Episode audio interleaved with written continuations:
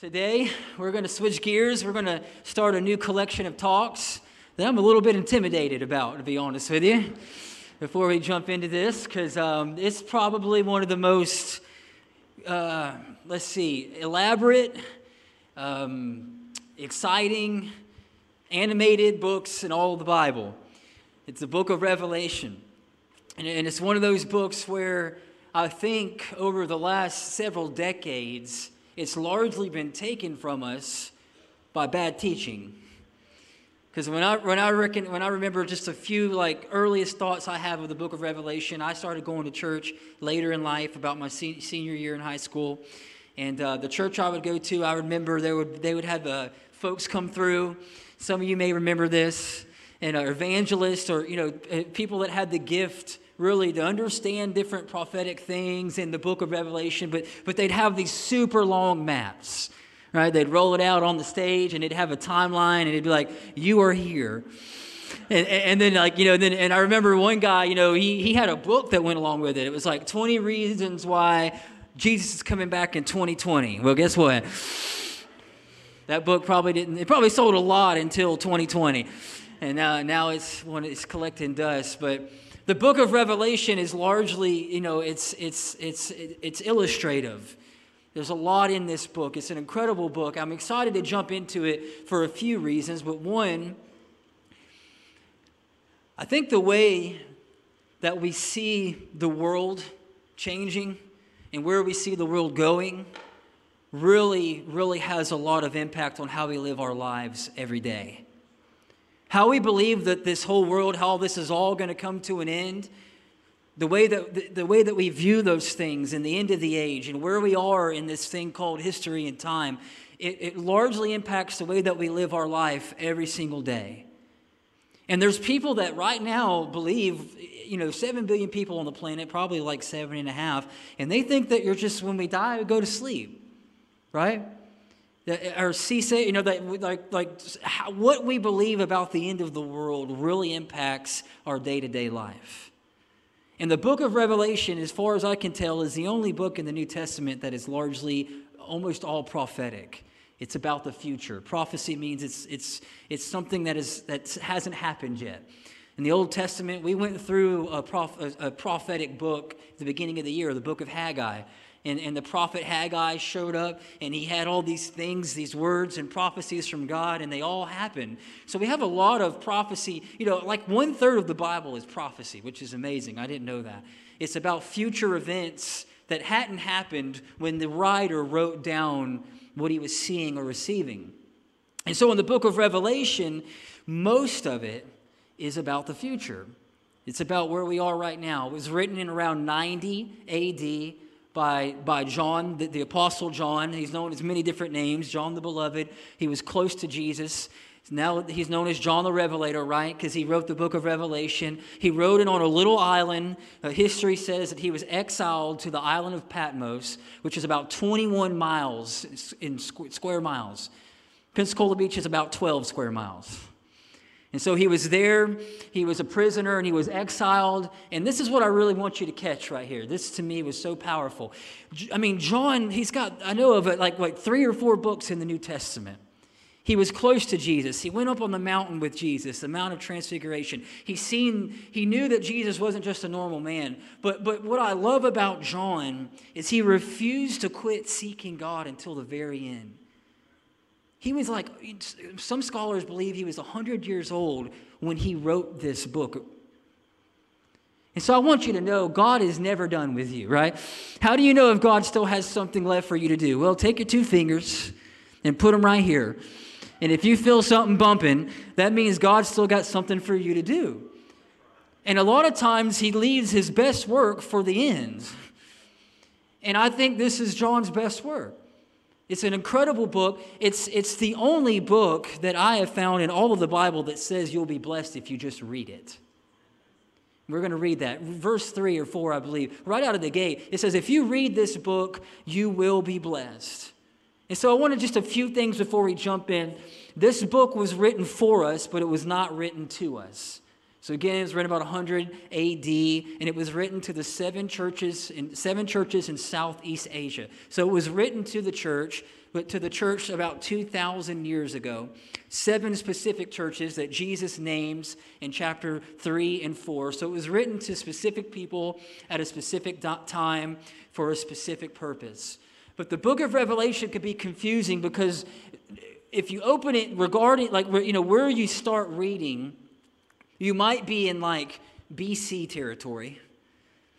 And then you might pick it up and you're reading about something that's hasn't happened yet, thousands of years after the vision was given. And so I want to try to help to put it in a little bit of context. Like, you know, the first thing is it's it's one single revelation. It's not the book of revelations.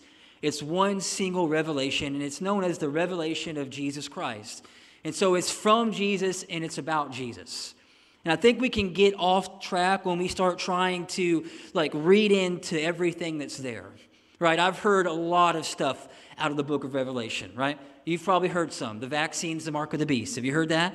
I don't think so, right? Uh, there's beasts with stingers in the book of Revelations. It's, it's, crazy. There's flying around, stinging people. There was a guy that wrote a book and said those are Apache helicopters. And that's, you know, like, like you know, so, so again, when you get too detailed in it, it gets confusing.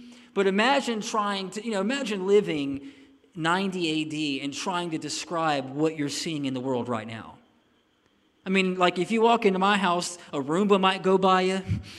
Like, like for real, you're talking to a little like can called Alexa or whatever, uh, you know, and, and, so there's like TVs on this on the wall, and you're like like imagine trying like seeing that, and then trying to write it down. And so the book of Revelation, I think number one is meant to be interpreted literally, and where you can interpret literally, that's that's what you want to stick with.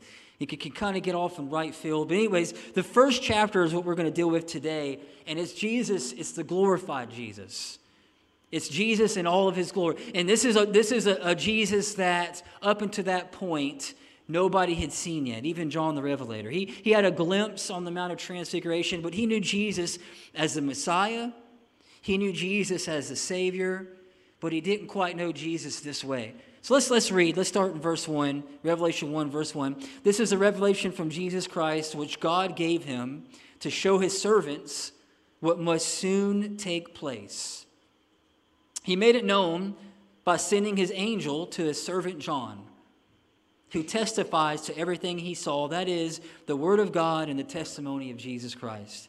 Verse 3, this you might want to circle this verse. Blessed is the one who just reads this book out loud.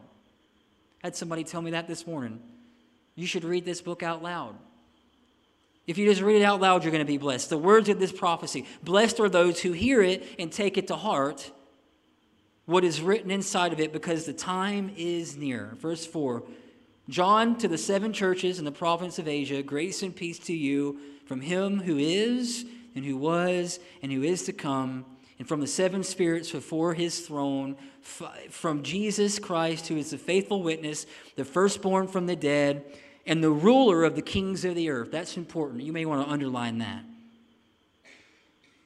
To him who loves us and has freed us from our sins. From him who loved us and has freed us from our sins by his blood. And so, Revelation the word in, in, in, the, the Greek word, the way it was originally written, is like a apocalypsis, which where we get the word apocalypse. And a lot of times when you hear that word, you think of a horror movie, right? Uh, you know, apocalypse, some crazy. But, but I want you to see what the word actually means. Apocalypse just means to unveil. It's like the curtain has been pulled that there's been something behind the scenes going on that's been prepared, and then finally the curtain is called and it's opened, and now we can see it. It doesn't mean doom and gloom. It doesn't mean the end of the world is near, right? It doesn't mean all of these things that maybe you connect it with. It simply means that something that I hadn't seen before, I can now see. Something was hidden. And this book, largely in part, is, is illustrative. And so it, it uses symbols to describe what is hidden. Jesus did this in his ministry. He called it parables. And he didn't really go around and just give content, right? We like it like give me the facts, right? Make it easy, give it to me plain. But no, he would somebody would ask him a question, he would tell a story. Somebody ask him a question, he would talk about the birds of the air, right? Or he would he would use symbols. He would use he would use natural things that we understood to reveal supernatural truths. That's what this book does. It's very symbolic, there's a lot there, but what it really gives us is it gives us this full picture of who Jesus is. Because up to this point, the world knew him as Savior, knew him as the King of the Jews, knew him as a prophet. Even Muslims believed that he was a good man. But this book brings a whole nother level of who Jesus is. It's him in all of his glory, in his fullness. And so, the key to, I believe, understanding this book, and I didn't come up with this, it's a guy named Finis Dake. He wrote the Dake's Bible. He's got a lot of uh, literature on the book of Revelation, but he said there's a, there's a key to understanding this book. And so he breaks it into three parts, and I want to give you that if you're, if you're, if you're taking notes. The first part is the vision of Jesus that we're going to read together today, and that's Jesus in all of his glory. That's with his hair was glowing, his voice was like the thundering of waves. He had a sword coming out of his mouth. Right? This is not the Jesus that rode in to Jerusalem on a donkey. This is a whole different level. It's Jesus, the glorified version of Jesus, right? The second part of the book, so that's chapter one. Chapters two through three were specific instructions given to seven churches that existed in, in time and space 2,000 years ago the seven churches in Southeast Asia, there's a specific word given to each church, specific details. Every church is given a reward. They're given something to overcome, and then they're given a reward. And so I would say that was when the book was being written, when John was writing that in AD 90, that was the reality of the world they were in. He was writing to a church that existed in that moment in time and history, and so that was directly to them. So those events have all happened. And then the larger portion of the book, Revelation 4 through 22, is Jesus is king of the earth. And this is where we get the riders of the apocalypse, right? The four riders of the apocalypse. We got seven, you know, vials, and we got seven trumpets, and we got we got seven bowls that are all judgments. And then we hear about the seven-year tribulation, and we hear about a one-world government and a one-world system, and we hear about the mark of the beast, and we hear about this, that, this guy known as the son of perdition, or the Antichrist, this, this one person that's going to rule the whole world. That's a brand new idea at the time, never happened before, hasn't happened yet. But we see this all in the, and this is what I want to give you because it, when you jump into this book, this, the first thing I, have got some bookmarks for you. They're they're for everybody, um, and I'd love to read through this book together as a church over the next week. And so as you leave, there's a bookmark out there. It's pretty cool. And it's got basically the in 7 days you can read the whole book. And when you go to read the book, I want you to remember this that it's again, it's not linear. It's not in historical order. And so when you read the first, you're getting the vision of Jesus, and you, the second two chapters, two and three, was letters to the church that, that, were, that were on the earth, you know, 90 AD, and then the rest of the book is, is the, the coming king of the earth talks about, you know, the very end, chapter 22, the new heaven and the new earth, and Jesus as king of the earth. And so I want to read this book. The, the biggest reason is because right out of the gate, he says, You read this book, you're going to be blessed. And I, be honest with you, have avoided this book. I'm just going to be honest with you. Like, I have, and I don't know if it's just a mixture of I don't understand it completely, or maybe you know there's some bad teaching mixed in where somebody got up and said well this is that and this is that and this person's antichrist and this person's this and and it never happened so i just thought okay i'm going to leave this book alone but when we get to the centrality of what this book is about it, it, it's not about trying to interpret where we are in history right now. It's to give us a full picture of who our lord is. It's to give us a more accurate vision of who jesus is. It's a vision of him.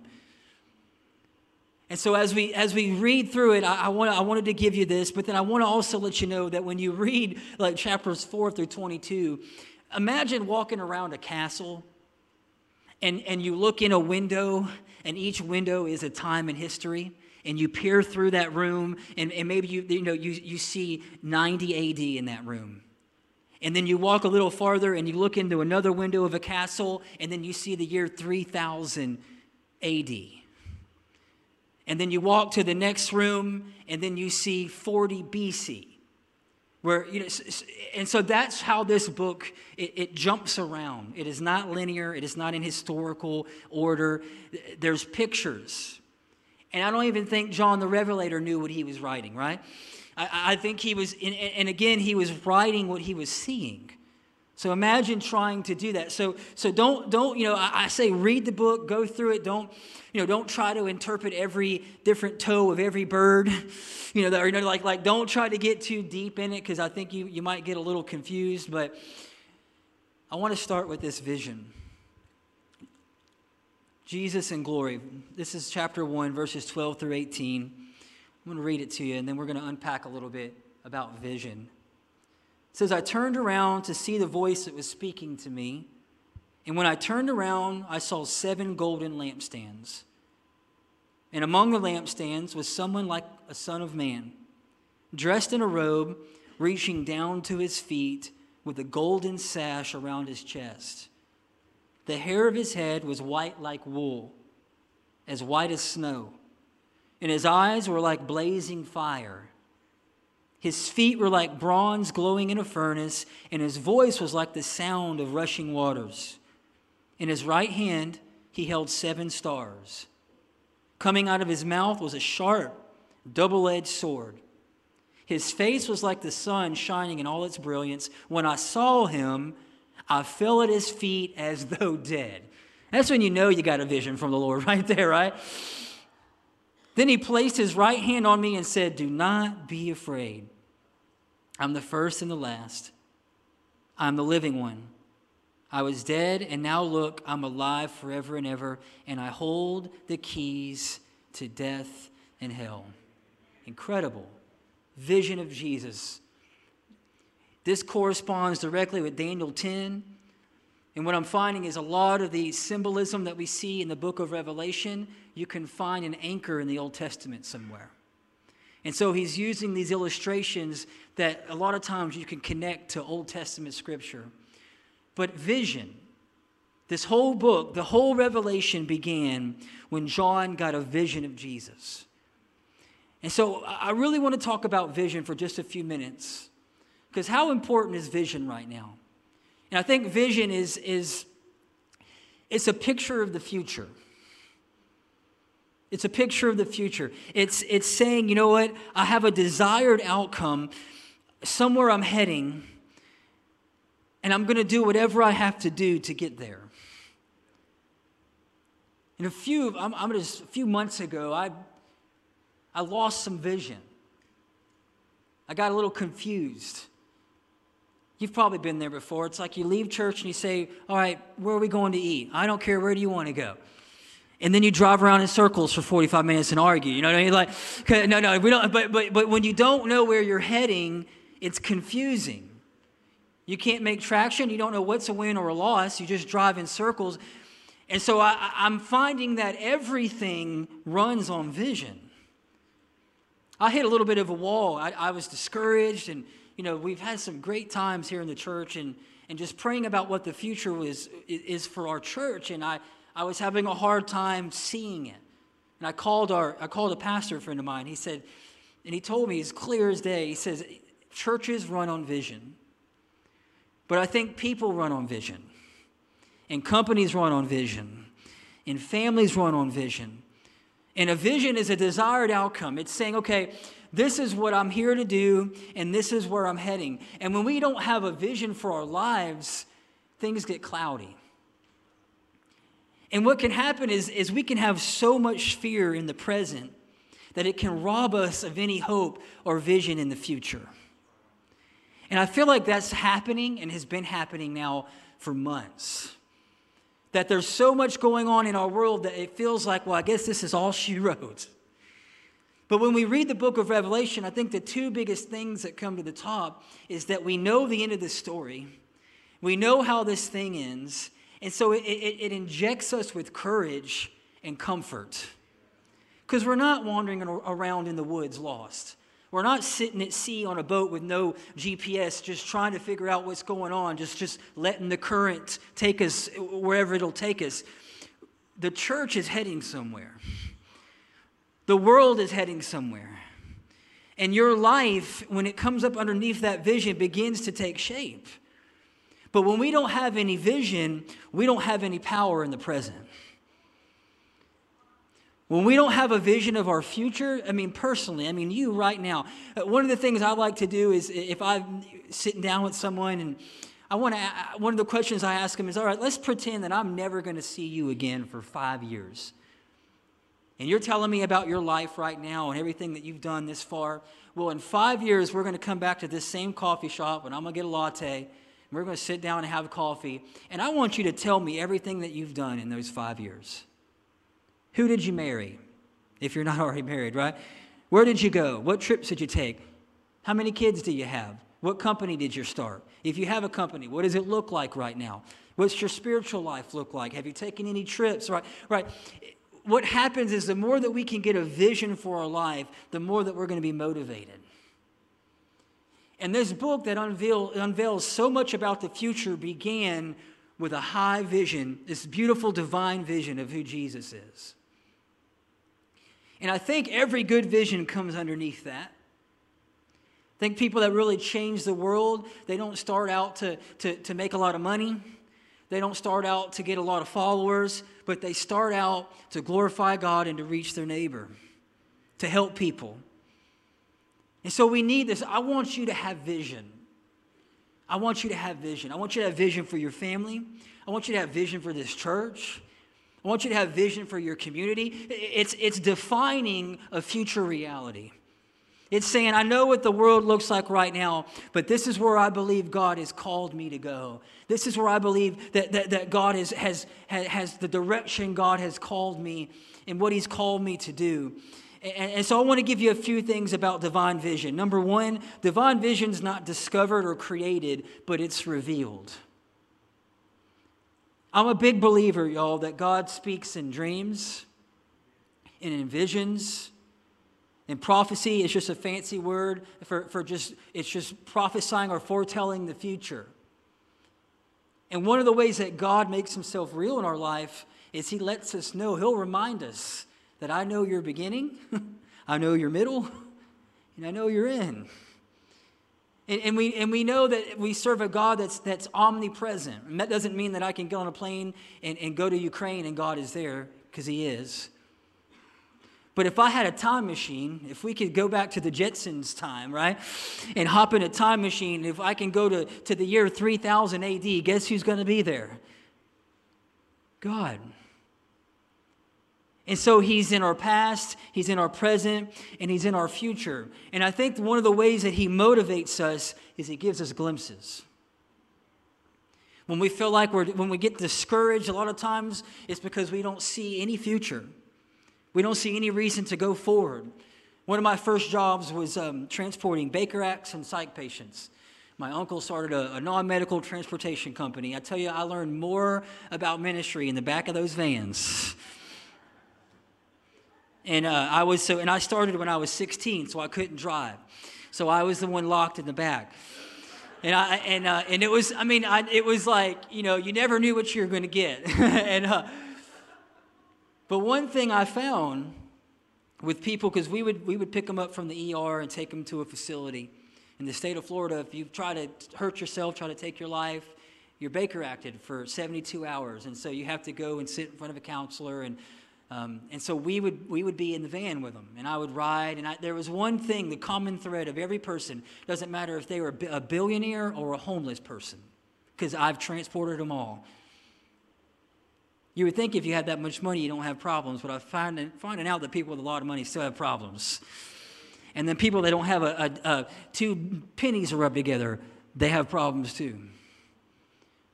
But they just have no future hope at all. They, had, they see no way out but to try that, to just end it.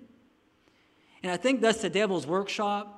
He likes to make us believe that, oh, well, I've messed up too much, or God doesn't have any plans for my life, God doesn't have a future for me. You don't know where I've been. You don't know what I've done. I've lost everybody. You know, like everybody had a story, but the common thread was they see no way forward. But I want you to know, wherever you are in life, God always has a vision for you. God always has a plan. You may not know that plan, and He may not give you that plan, but God always has a plan. And even when you're stuck between a rock and a hard place and your back's against the wall, God always has a plan. And, and, and, and so when we get in these, this, when we get discouraged in the present or we lose hope, a lot of times what we need is an injection. We need a, a, a divine revelation. And I wish that there was a three step process to that, but there's not. I wish there was a way to create it, but there's not. I know there's people that are always wanting a revelation from God, and a lot of times uh, they, it's they ate cold pizza the night before. You know what I'm saying? And, and, and it's not a revelation. For, it, God chooses to do what He does when He wants to do it on His time frame. And I'm telling you, though, when we get towards the end of our rope, it, it just so happens, I believe it's in those places where God will just give us a glimpse. He'll show us something. Caitlin and I were dating. We are about three years into dating, three or four years into dating, and um, I had just finished up my credentials, and, and I had these credentials to do ministry, but I wasn't doing any ministry. I was working at Pepsi, and I was kind of discouraged by that. And she had a dream one night. I'll never forget this. She said, It was weird.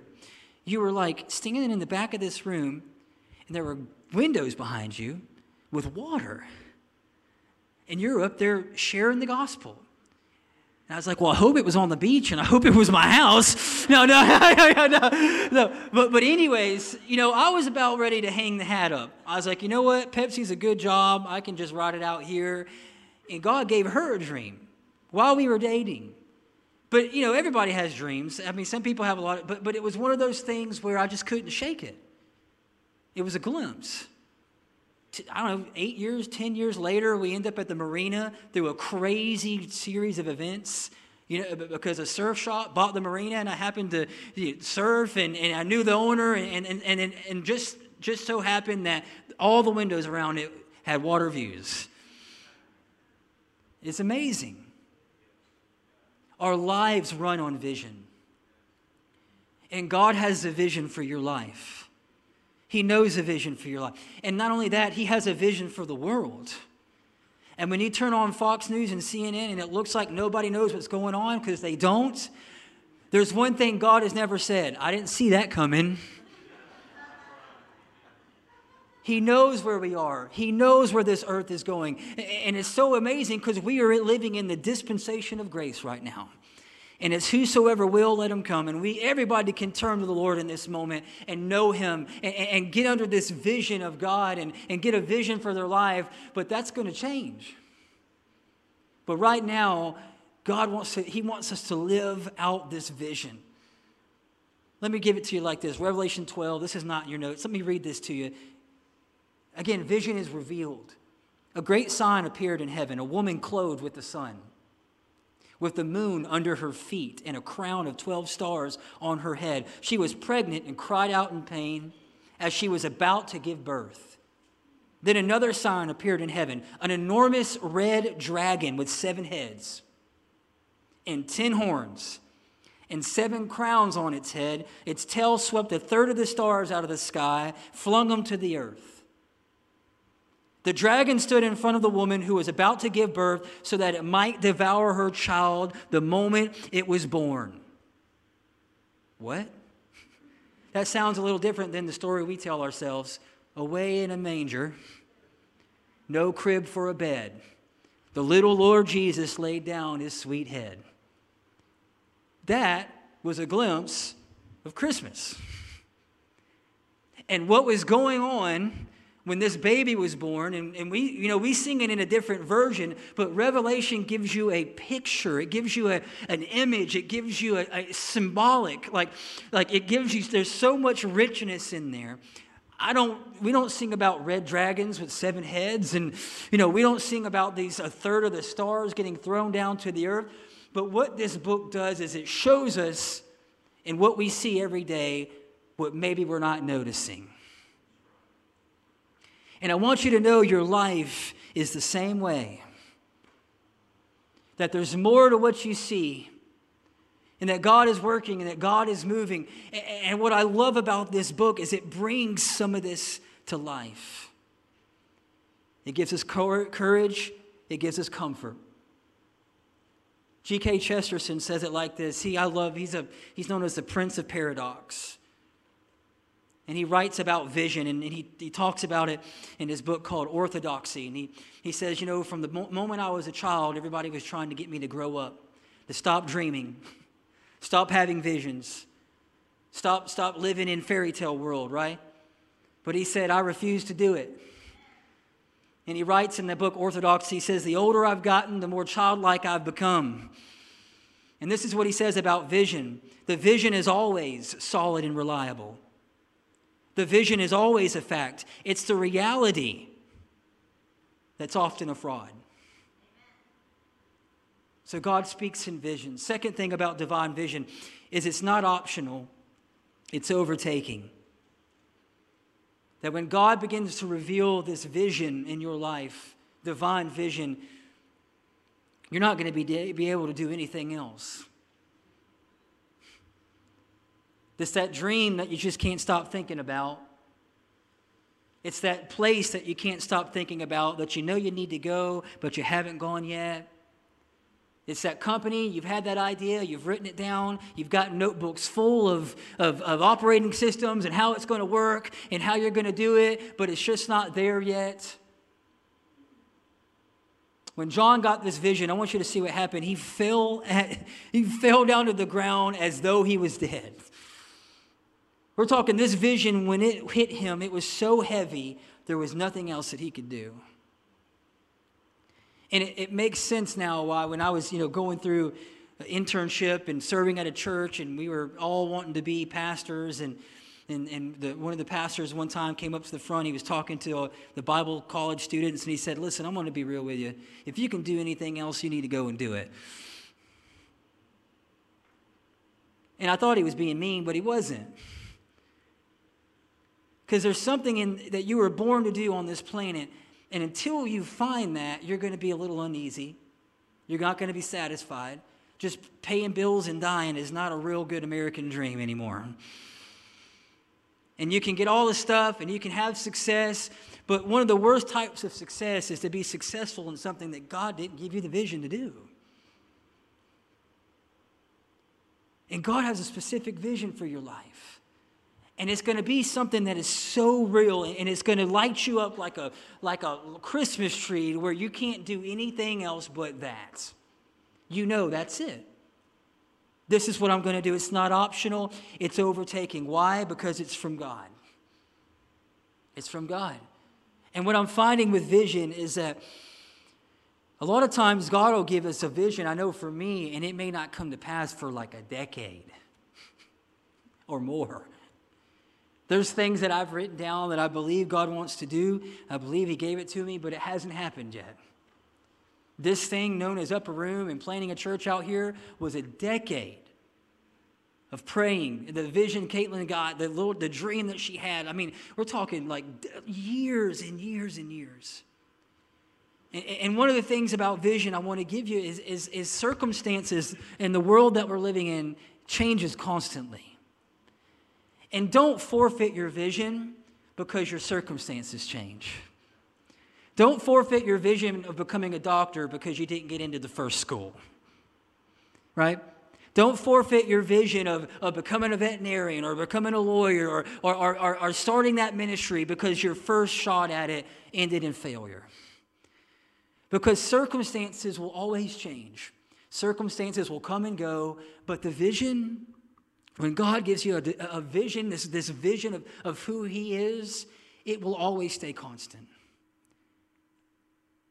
And that's why I think it's really hard to interpret this book because we try to take a world that's constantly changing and we put this book up against it that never changes. And the vision is constant, the vision is central, but circumstances will change. And so we see this when, when John got this, this vision, he couldn't do anything else. The next thing about this vision is it had an eternal goal, not an earthly one. Right? God didn't give John a, a vision to open up 300 Chick fil A's in the Southeast United States, right? And, and sell a bunch of Christian, chi- and, and, which again, that could have been a vision from God. You read that story, I think it was. I love that chicken, y'all. I mean, I, I I'll just find myself, if I hit a wall in the office, I'm going to get me a spicy chicken sandwich. Get that anointing flowing again. But, but, but anyways, vision will always affect people. If, if God gives you a dream, and He will, it's going to always impact more than just you. It's going to have earthly consequences, it's going to have eternal consequences. A few things, I, I, just not in your notes. A God vision, number one, it's always going to be bigger than you. If you can accomplish it on your own, then, then you probably don't need God's help with it. And that's why he'll give us tasks that are bigger than us. And he'll, he'll call us to, to lead companies and do things that are beyond our means and beyond our skill set. Why? Because he wants us to rely on him. It's going to be bigger than we are. Number two, it's always tied to eternal purposes. No matter what you do or what you sell or what your product may be, it's always about people. God's put us here to bring Him glory and to serve people. And I'm finding that if you can get good at adding value to people, you'll, you'll always be successful, whatever you do. It's people work, right? People work before paperwork. It's, it's, it's putting people first. It's not about the, the product. It's not about making money. It's like, no, God has put me here. There's eternal purposes connected and involved. And the people you work with, you don't work with them by coincidence. You work with them because of divine appointments. And God has set that whole thing up because they, they see your life. That how are you making decisions? How are you leading this company? How are you leading your own life? It's always connected back to people. And the thing about a God vision, I believe it always takes faith and sacrifice. I, I, it's like a rubber band. A rubber band is kind of useless without being stretched. I think our life is the same way. As soon as we get comfortable, God will put something on us. Here's John, 98 years old, on the Isle of Patmos, which is a beautiful island. I've never been, love to go. 20 square miles, right? He's thinking, all right, this is where I'm going to slide out of here and go and meet God. And, and, then, and then he gets this incredible vision faith and sacrifice. God will always stretch us. And here's the last thing I want to give you. I'm going to ask the band to come back up about vision because this is really my prayer for everybody. And I, and I believe it's so central right now to where we are in the world. Because every time it's crazy, like I've, I didn't grow up in church, but when I started going to church, I mean, I've been going for a while now.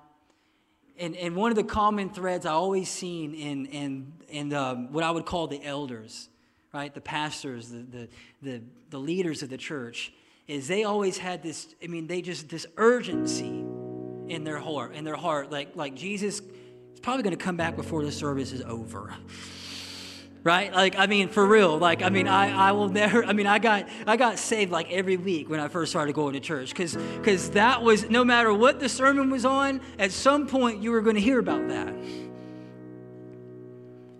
And i think there's something to it. Because when we have this hope this expectancy that somebody's coming for us it changes everything that no matter what hell you've walked through in your life, or what dark place have you been, or, or, or, how long you might feel like you're just stumbling around without any vision at all, you don't know why you're here or what you're here to do, I want you to take comfort in this. Your ultimate reality, when God looks at you, it's right there in verse 3 of chapter 1. He says, You are loved and you are free. Jesus Christ, who is a faithful witness. Let's put it on the screen for him.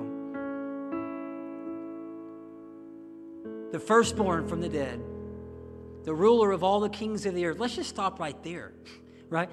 How, how important is that right now? When there's a crazy person that can hit a button and probably send some pretty powerful things our way, it's good to know that every single dictator and king and president and pope, their heart is in the hand of one king. He's the ruler of all the, and we can lose sight of that, but it brings comfort to me. It brings courage to me. I, I look at current events, I look at the news, it's like, whoa, maybe I should get some food. yeah. Maybe I should, you know, I don't know, get a bunker or something. Like, like it, it seems like things are getting off track here. But no, no, no. We have a God who sits on the throne of the universe, and there's not nothing that is done on this planet that he doesn't know about. Take comfort in that. Take courage in that. That when we come underneath this vision of Christ and who he is and what he has done for us, it should give you great comfort, not fear. You shouldn't be scared. You shouldn't be looking for the man of perdition or the Antichrist or fearful of what's coming. You should be looking for one person. I'm just one person. And no matter what happens on this planet between now and when we slip into eternity, God is on the throne. And He's faithful. And when He looks at our life, He sees two things He sees someone who is loved, and He sees someone who is free. And I want you to let that soak in this morning because we're going to pray. And that's, that's really where I wanted to stand and where I wanted to end. Because this is what happens when we have this vision of the future, it anchors us in the present by giving us a glimpse of what's to come. That's what we really need, right? It's like being in the second, I mean, I don't play football, but I watch it. I mean, and it's like, you know, it's like being at halftime and it's 80 to 0, but you know how the game is going to end. you know that no matter what happens, that scoreboard, you're going to win.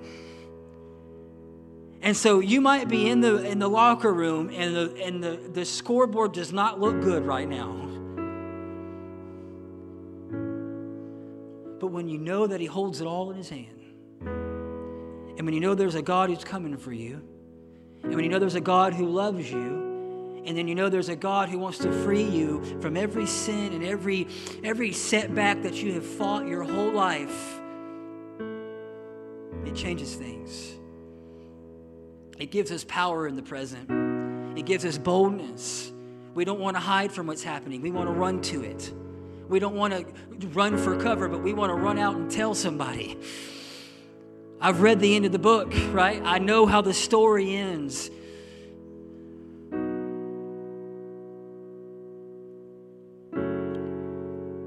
If I, want, I just want you to bow your heads. I want us to pray together this morning. Father, we just thank you so much for thank you for your faithfulness. God, we thank you that you're so good to us. Lord, no matter what we've been through or faced, we haven't gone through it alone. And in the beginning of this beautiful book, you put right there at the very front to remind every person in this room, Christian or not, that you are loved. There's a God that loves you so much, more than any person on this planet has ever loved you, more than any person on this planet ever will love you that you stepped down from glory, you put on a body of flesh, you walked this earth for 33 years so that you could die and be resurrected to give us hope, to give us a future, so that we can have comfort and courage in the middle of a mess. We can know how the story ends. God, I pray that you would birth every person in this room with a divine vision God, a divine vision, a vision from you, a vision that they can't shake, a vision that they can't get away from, a vision that they dream about and talk about, that, that, that revives passion inside of their life, that they're excited now to go to work, and they're excited to get up in the morning, and they're excited to sit down and eat breakfast. Why? Because they're heading somewhere. Give us a vision of heaven, Lord. Remind us that we are on this planet and we came from somewhere and we're heading back there that we're looking for a city whose builder and maker is God, that you haven't left us down here on our own, but you have everything under control and every person in the palm of your hand. Give us a vision, Lord, of a world and earth reperfected where there's a crystal throne, crystal river running from the throne, where, where we walk into that river and, our, and, and we become new people. We become who you've called us to be. That there's a white stone that you have for every person in this room that you're going to hand them when they meet you that's going to have a new name written on it. And when they see it, they're going to know exactly what it is. It's that purpose, that vision that you gave them while they were here on earth. God, remind us every day that if our heart is still beating, there's still purpose, there's still a plan. So, Holy Spirit, we open our hearts to you today. God, give us a vision. Lord, help us to, to walk in that vision. Lord, don't let us settle for being a, a wandering generality, but let us be a specific, meaningful purpose, God. Let us live for that vision that you've given us all. in Jesus' name we pray. Everybody said, Amen.